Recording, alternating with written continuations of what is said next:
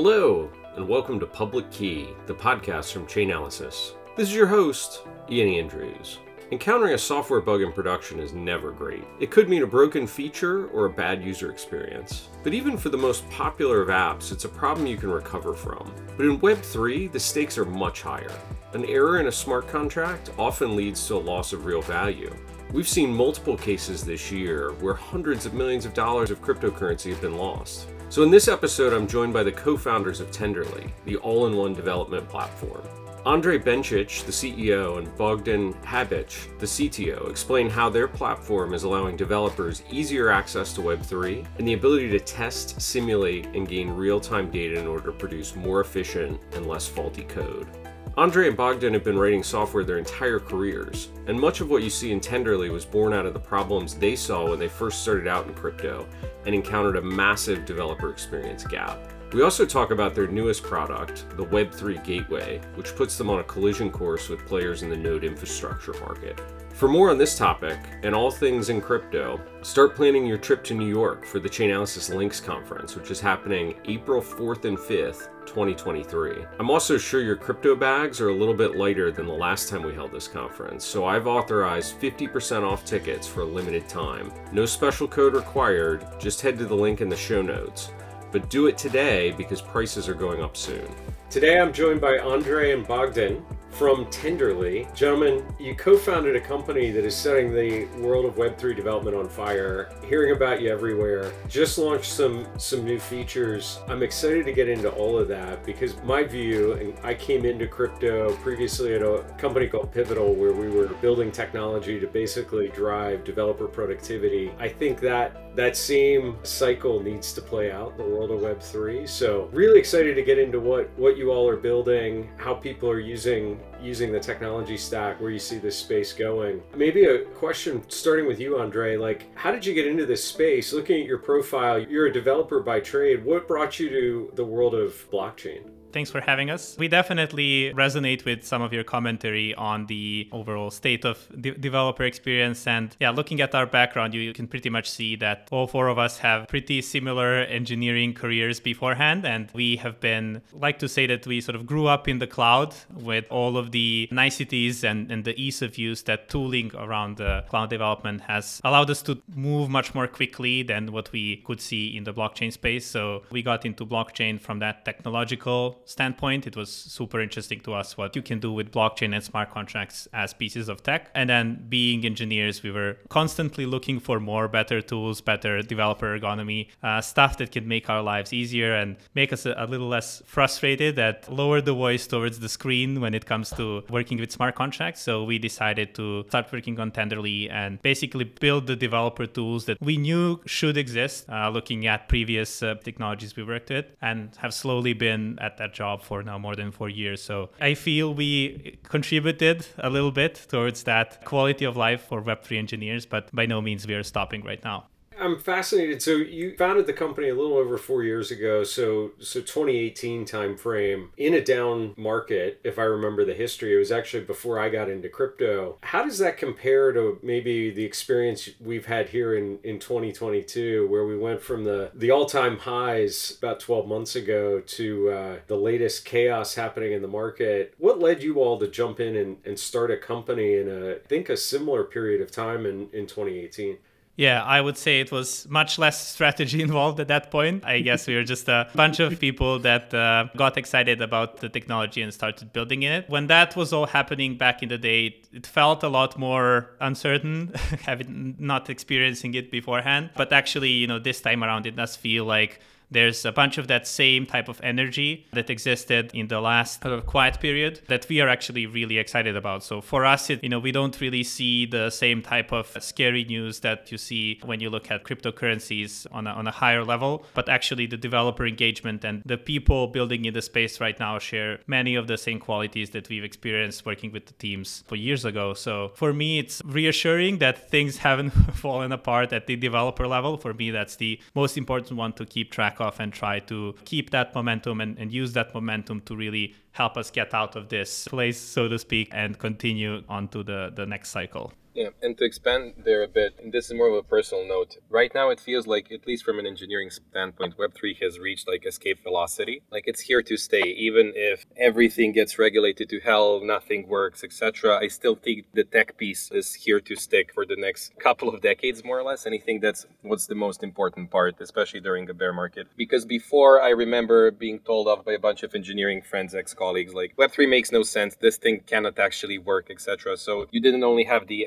anti-crypto, anti that part of the conversation, you also had this thing makes no sense from an engineering standpoint. The main difference, until, again, from a personal standpoint, is I'm not having the engineering conversation anymore. Now I'm having only the first part, more or less. That's a fascinating point. When people say to you, hey, the tech can't work, how do you respond to that? What do you see that's either changed or that people got wrong when they make that comment? We like to use the analogy, I guess, of A I. At the end of the nineties, you had a similar thing where you had a bunch of science papers, but it wasn't, from a hardware perspective, feasible to be done. And at some point, the hardware was there, but you needed like a P H D to utilize the hardware for those types of workloads. And then things which make better ergon- ergonomy, ergonomics around the development started popping up, like Torch, et cetera. And then suddenly it started democratizing access to the tech itself. I mean, with the whole generative thing now with DALL-E and everything else, suddenly I can utilize and harness the power of A I without actually needing twelve years of linear algebra and, and a P H D and everything around that. I think the similar thing is happening here. Before, for someone from an engineering standpoint to take Web three for a test drive, they would need to put off not one weekend, but like ten months of worth of weekends to try it out. Now, I think it's much easier if someone even comes and says, hey, this makes no sense. And then you tell them, okay, sure. Can you tell me why? They will go for a weekend just to prove you wrong, like that makes no sense. But in that weekend of experimenting, they will actually experience the benefit. benefits and be like, huh, this actually might make some sense.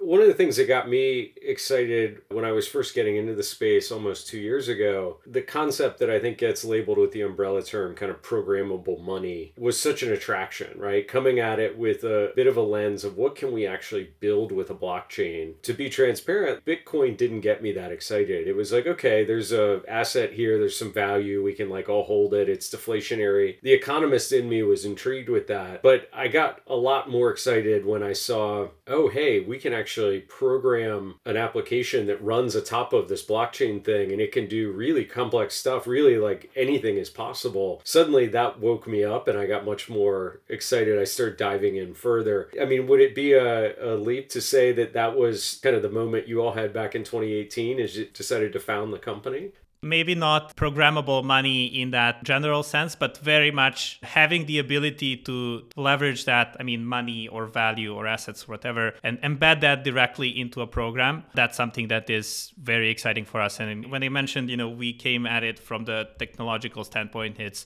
what that technology allows you to do. So all of a sudden you have this new environment or a new type of software that is able to not only work in a very transparent, open, and by default interconnected environment, but it's able to transact with value along the sides of just information. I try and think of new ways of writing software to software communication, and that's fundamentally what allowed the DeFi summer and the rise of the and the pace at which DeFi climbed to fame and climbed to some pretty remarkable numbers. That's precisely the technology allowing them to do it that quickly and in that of an open environment. Maybe it would be good for people that aren't familiar with Tenderly. Bogdan, if you want to give us a quick overview of what is the platform. I think some folks maybe think about it as a debugger or a code editor, but there's actually quite a lot going on there. Take us through the major features. The elevator pitch requests a bit of a longer elevator ride in a crappy elevator for it to cover it completely. But basically how we look at things, depending on a part of a project's life cycle, we have a product, tool, service, or whichever other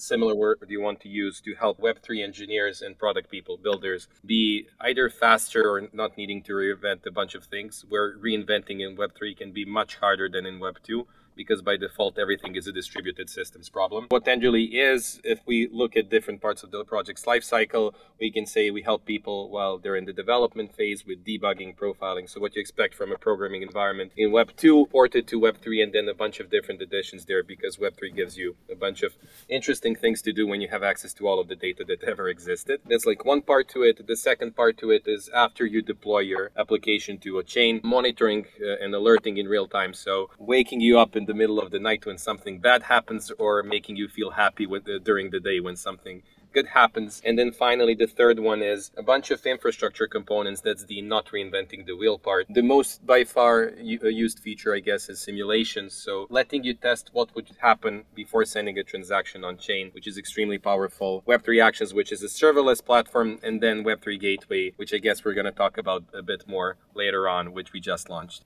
And so when you think about, if I'm a developer coming from the world of web two, like across that portfolio of capabilities, like where do I start and what goes away out of my traditional dev stack? Like if I'm uh, already familiar with JavaScript kind of generally, and I want to get into web three, what's the entry point you'd recommend coming to Tenderly? I guess it depends on how you learn things and then depending yeah. on prior experience. Uh, most people, I guess, learn the debugger part, part first. It's because, God damn it, this thing isn't working. Why isn't it working? Oh, I have Tenderly to actually find out. We actually started by working on our own blockchain project, and then this was initially internal tooling, and then we pivoted the company completely. That's one part. And then if you want analogies from the web two, from the olden web two world, the monitoring alerting part can be the Datadog sentries of the world. Debugging and profiling can be mostly tools that you probably expect to see in an I D E or a code editor. Only here it's specific because you cannot run the whole blockchain on your laptop, so it's like a web interface there. And then for the simulations, there's actually nothing like it in web two, which is interesting because web three kind of enabled simulations to exist. Serverless platform, A W S Lambda, I guess, and web three Gateway also, not something that exists in web two. You will feel at home, but also feel much more in home than in web two when you see all of the benefits of web web three combined with the tooling.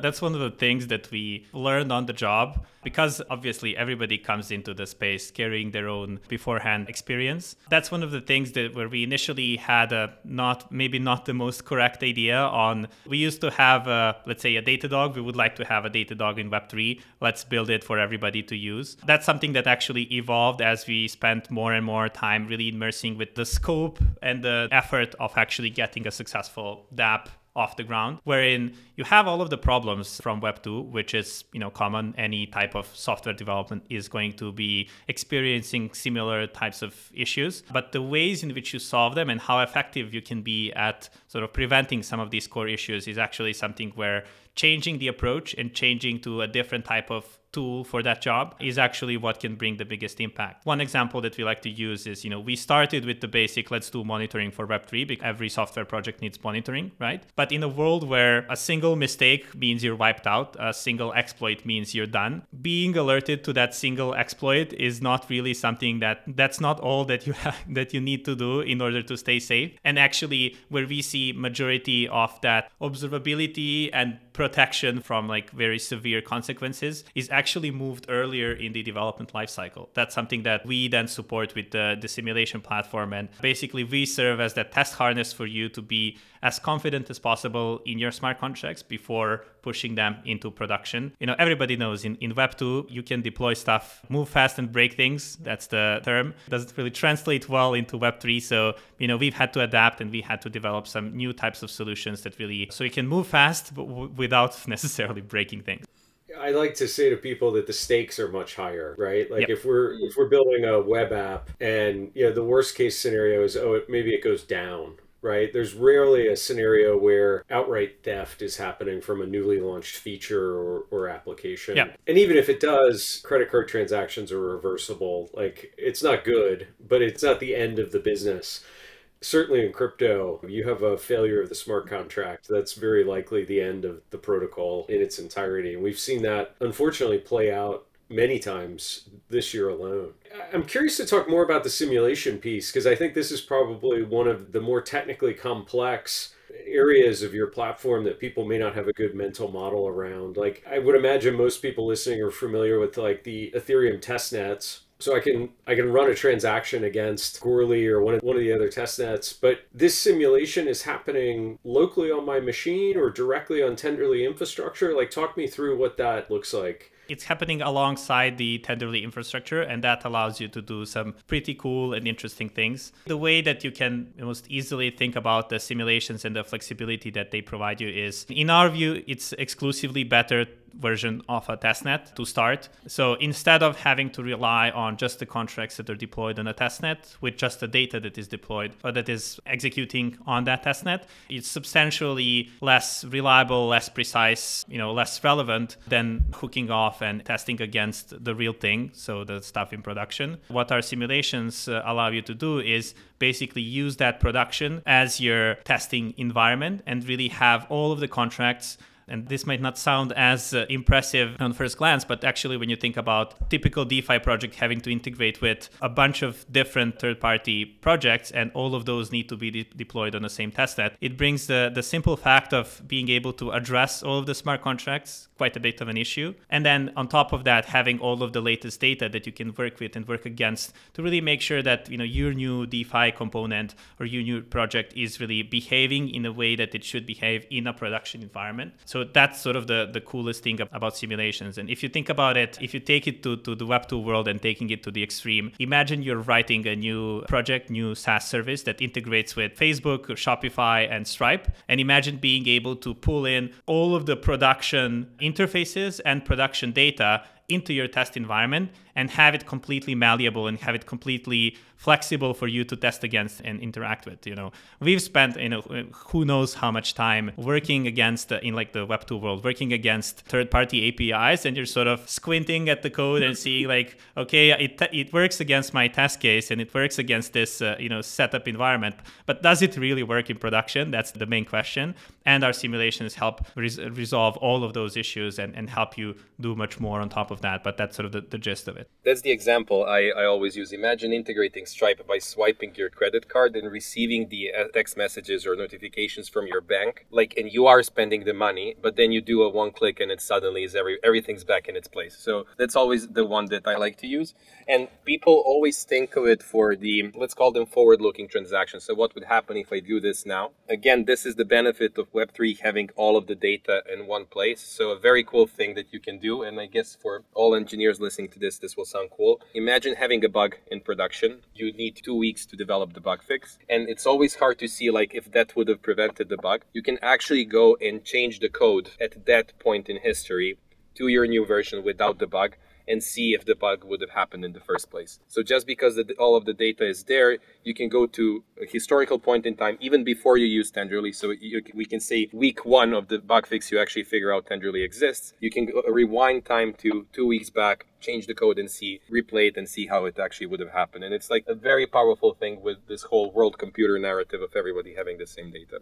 That is so incredibly powerful. I mean, anybody who's ever heard or seen the meme joke about everything's down, well, it worked on my laptop. Like, it's your problem that it doesn't work in production. This is going right to the heart of that. And the reason why that's such a running joke that everyone's experienced once in their career is because it's always so hard to simulate production, right? You don't have the, the real data, or you're not operating at the real scale, or you've got a bunch of like interface mocks and you encountered some weird edge case on an interface that you weren't anticipating, and you only saw it once the real world hit the new code. And I love this time sliding feature. So you can actually rewind back in time and replay a particular set of transactions that potentially in, encountered the edge case, which I can imagine is, you know, if you've got a, a very narrow set of conditions that cause a bug to occur, that could be incredibly powerful. So give us a sense of who's actually using Tenderly today. I, I was pretty blown away, actually, at some of the scale numbers I've seen associated with, with your user community. Like in the world of Web two, we always had GitHub talking about, oh, there's twenty or twenty-five million, thirty million developers kind of globally were the numbers I've heard them reported. And those have obviously gone up, I think, in the last couple of years. But I've had the impression that there's fewer, orders of magnitude, fewer developers in Web three. It's a newer technology arena. But when I saw some of your stats, I was actually like really impressed at the scale of people who are already using Tenderly. Yeah, I mean, that's something that our customer base, the core of what what got Tenderly to here. So from the very beginnings, we tried to be very close to everybody who got exposed to Tenderly and, and help them uh, sort of succeed on their front first and then you know, make the most use out of Tenderly and updo better there. Uh, but I guess us being engineers, we managed to, by default, navigate it towards the more technical crowd. The user base that uh, that you see, you know, today on our platform is, you know, at least what we consider is, you know, the very best of the industry, being able to properly leverage and properly leverage Tenderly to build the new generations, the new iterations of, of you know, dApps and, and protocols at the forefront of Web three innovation. Uh, so that has been incredibly cool for us. I mean, we still we still like to think that we are early in terms of how well represented Tenderly is on the broader Web three landscape. We still have a lot of work in front of us to make sure that every developer knows that they don't have to bleed to to develop smart contracts successfully. I'd say, you know, we are very, very happy and very grateful for the customer base that allowed us to basically build some of the, the critical pieces of Tenderly that exist today, because, you know, without that connection, without that interaction with them, by far we would have built a worse product at the end of the day. Yeah, developers are a very loud audience, and they usually tell you what they want. So, well, and maybe that's a great segue, Bogdan, to you just launched a big new feature. I think it, it sets you up maybe in competition with, with some other players in the, the Web three infrastructure space. Tell us about Web three Gateway and what you all are doing with this new capability. Tenderly itself came out of our own frustration with the tooling. Uh, Web three Gateway uh, came out of our frustration of how hard and efficient and expensive it is to access on-chain data. As I mentioned, when we started out, or I actually didn't mention this, Tenderly had the virtual machine, which is like the runtime layer, and we re-implemented it to get all of the data. And then we worked on the storage layer as well, because it was inefficient for our use case. So what Web three Gateway is, is around a year worth of work of us making a node as a service solution, but completely decomposing how a blockchain node works, and then plugging in the Tenderly runtime layer that we have been working on for the past four years, a completely custom storage layer, and then giving premier access to on-chain data through the JSON R P C right now, and then being the only end-to-end, truly end-to-end platform in this space. If you use Tenderly, suddenly you have your developer tooling completely figured out, monitoring, alerting figured out, the simulations and serverless backend figured out as well, and now finally you have Node as a service figured there as well. It was quite emotional for us as well, because we had this vision for a very long time, but it seems that you cannot do it in two years. We needed four years to basically close that circle of having everything at Tenderly to be a one-stop shop. I know everybody uses this term, but technically being the only one-stop shop where you can come and get all of your needs serviced for different parts of your project. This is fascinating. There's a bunch of things in there I'd love to unpack. So for people listening, like, there's been two paths historically for if you wanted to get on-chain data. One is run your own node on the blockchain of choice. So you get an Ethereum node, you know, throw it on a server under your desk. You can connect directly to that. Or you could use a node provider, right? And there's a couple that are relatively well known out there, but there's many providers from Blockdaemon or Quicknode, or Infura is probably a popular choice, I think, in the development world. So this would replace either of those options, right? It solves with the headache of me having to operate my own node, and it's more integrated into the rest of the Tenderly tooling. Is that the primary reason why I would go away from using one of the other alternatives? Yeah, so the way that we think about it, it's an old problem solved in a new way. At least sort of that's been our pattern so far. To start, Web three Gateway behaves and feels exactly like Node as a service offering. I mean, that's what it was intended to do. For us, you know, on one part, what Bog- as Bogdan mentioned, that sort of wrapped the entire developer experience story at Tenderly to give developers both, you know, the tools to write the smart contracts, and then on the other side, the tools to interact with these smart contracts in any way possible. Uh, what is truly interesting and in our minds uh, unique about the Web three Gateway is how it interfaces and integrates with all of the data and all the technology we have built at Tenderly already to provide you new ways and new methods of interacting with smart contracts in general, extracting on-chain data, and also building more complex, you know, more capable dApps without necessarily having to delve into sort of the networking uh, or the lower levels of interacting with smart contracts. That's one thing that is maybe sort of the, the difference in approach, how you would look at the traditional node as a service space versus where we are coming from, in that with the typical node as a service, you're you're sitting at that network level. All the data that you have is what the network gives you, essentially. Whereas on, on our side, we first understood smart contracts very deeply and very intimately, and are now able to leverage all of that data that we that we extract that to build more powerful building blocks for you to leverage. So the Web three gateways as is, that's not the Web three gateway that I'm interested in and that I'm excited about. Uh, what I am excited about is what we unlock by having that foundational building block off a node and how we can add on functionality on top of that and how we can add on capabilities to really bring in new innovation in sort of that right now pretty stagnant space. I'm looking forward to the innovation. We're going to circle back to that question about where we see this going next in just a minute. But Bogdan, I'm I'm curious because you also brought up that you've re-architected the data storage layer. It sounded like you've done some work in the, the E V M layer as well. Can you talk a little bit more about what's going on there and kind of how that relates to this Web three gateway improvement? Because I've seen some interesting claims around performance that I think are translating through into the end user experience is pretty compelling here. And I, I suspect they're connected.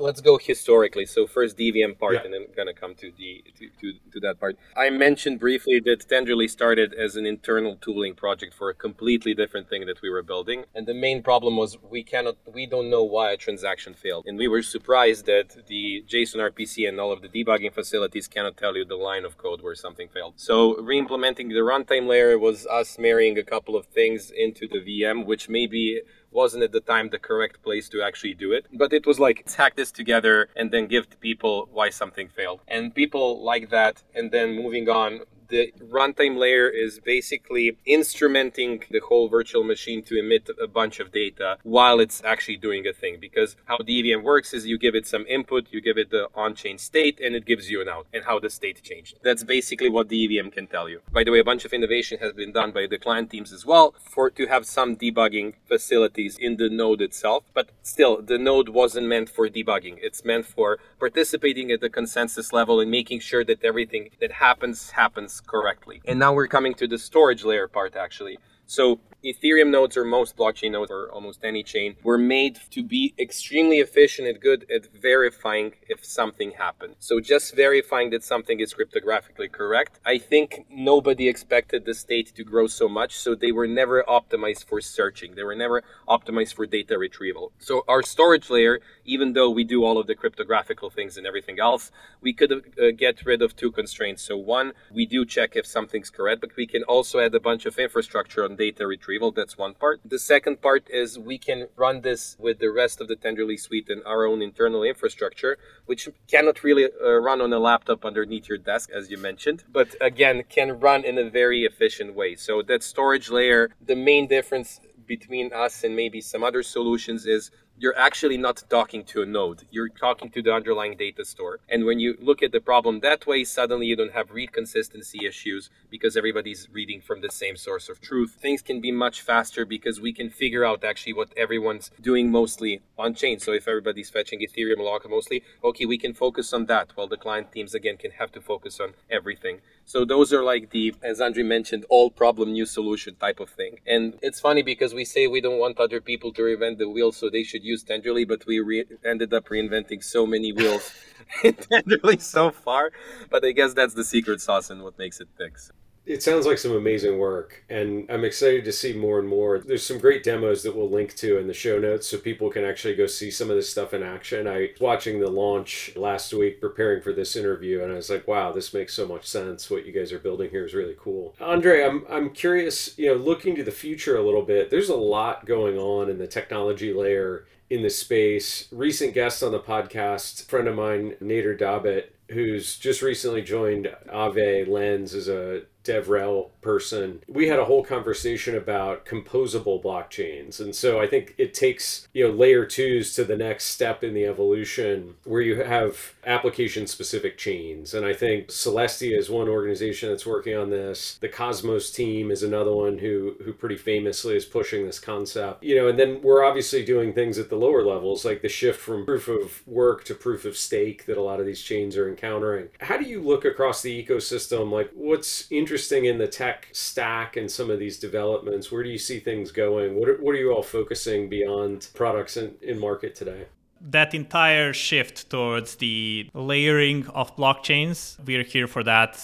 From day one, that's uh, what gets us excited, because at the end of the day, there are certain technological hurdles that blockchain needs to overcome, such as, you know, the throughput, the flexibility of blockchains for certain use cases, these types of things. Those are all items on our collective roadmap as an ecosystem. Seeing things develop in this multi-chain, multi-layer, interconnected blockchain type world is something that we feel is the right move, and we're very happy for that to happen. And as far as our position is concerned there, you know, that's the future towards which we are building. I mean, we are already deeply embedded into the E V M ecosystem. So all of the networks and flavors that are running some form of, of an E V M as an execution engine and Solidity as the programming interface for you to use. So we already support twenty plus of, of these types of networks, adding in more capabilities and adding in more functionality to allow people to have the same type of ergonomics in some, let's say, faster chains such as Polygon as they are used to with the mainnet. That's definitely very high on our list of priorities. And we do keep pushing and, and sort of shaping Tenderly in a way that it does help teams that are expanding from just a single chain and, and thinking more broadly and thinking bigger. We are definitely there for that, and, and we'll do anything that we can to make that version of future happen as soon as possible.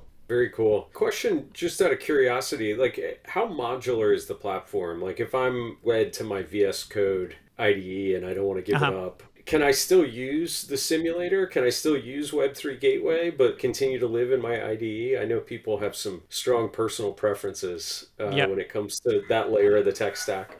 Of course, the way that we look at it and then sort of it's interweaved into the way that we see the space and that we, we see the benefits of the technology. We try to be additive, not subtractive when it comes to yeah. building products. The reason why we went with this always on, everything processed for you, everything ready for you to start using immediately is precisely because it, it takes as much work out of the developer workload and takes as many of these like tough choices out of the equation. So we don't really care what type of editor you use. We don't really care what type of framework you use. You know, we want to encourage you to use the best possible tool for the job, right? So we don't want to stay, stand in the way and marry a particular approach just for our stuff to work, because we leverage the fact that all blockchain data is publicly available and we can get that to you regardless of where you are calling us from. You definitely can continue using V S Code. You definitely can use your favorite favorite type of framework. And then, you know, what we do is we actually try to integrate with as many of these components.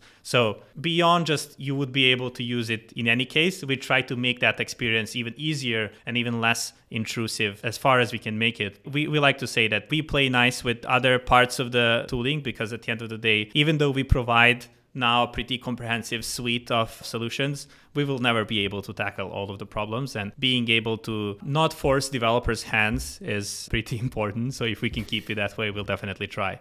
Love to hear that. That's a great approach. Maybe to wrap the interview, I'm curious to hear what's in the pipeline for Tenderly. Obviously, you just had a major feature launch. So looking out over the next couple years, and I know forecasting in this industry is super hard to do. It, when three months feels like three years, it's it's tough to give a one-year out roadmap. We certainly suffer from that in our business. But I'd love to hear, what are you thinking about most? You know, what are you maybe hard at work that you can share a little preview of before we let you go? Well, yeah, couple year roadmap, that's going to be a, a tough thing to get right. But, you know, most broadly, our vision and our direction in which we are moving is taking care of that Web three software development journey. Uh, so on one hand, that means making it easier for you to b- write smart contracts and build smart contracts. So that's the tooling part of Tenderly. And then on the other hand, help you interface with them better and help you interact with, with them in as few steps as possible. So that is basically what influences our long-term roadmap. And what does that mean in practice for something, you know, hopefully measured in quarters, not years, is we do have some interesting developments, both on that development side of things and the infrastructural. So the infrastructural, it's easier to it's easier to see and easier to paint the picture of how it might look like in a couple of months. But basically, we are done with the heavy lifting, and we are now able to to pretty quickly move and iterate on what types of building blocks we, we give these developers that they can build with. So that's going to be a pretty interesting start of next year, and the pace there just continues. But on the development side, which is something that's slightly more challenging to execute on, but on the on the other hand also very exciting, is we have been thinking about how to bridge that development lifecycle even further and help sort of take all of the biggest problems that teams are currently faced with and try to provide a, a single cohesive solution that will allow them to iterate against blockchain a lot more smoothly and with a lot less stress. Again, taking influence on some of the Web two tech of the old, but then done in a pretty, pretty new way because we have blockchain to, to thank for and some pretty interesting capabilities that unlock for us precisely because we're in this new and interesting space. I'm excited to watch closely. I think what you all are building is, is really exciting. It's absolutely necessary for the space to continue to progress. So thank you both for coming on and, and sharing uh, the backstory on Tenderly and what you all are building. It's been fun. Yeah, Thanks for having us. Pleasure. Thank you. Hey there. Thanks for listening to another episode of Public Key. If you enjoyed it, leave me a review, or better yet, share on your favorite social media platform. The last few weeks, my Chainalysis colleagues have been lighting up the interwebs with some great content. In case you missed it, I'll mention a few of my favorites. First, Beth Bisbee, who now leads investigations for Chainalysis, but was previously with the D E A, was featured on the Politico Tech podcast, talking about the early days of crypto crime investigations into darknet marketplaces like Silk Road and AlphaBay. And Eric Jardine, who's the Chainalysis cybercrime research lead, collaborated with our partners at Unit twenty-one to discuss the latest in crypto fraud trends and make some predictions for twenty twenty-three. Links to the podcast and the blog are in the show notes. And for even more great content like this, don't forget to follow Chainalysis on Twitter, LinkedIn, YouTube, and our newly launched TikTok channel.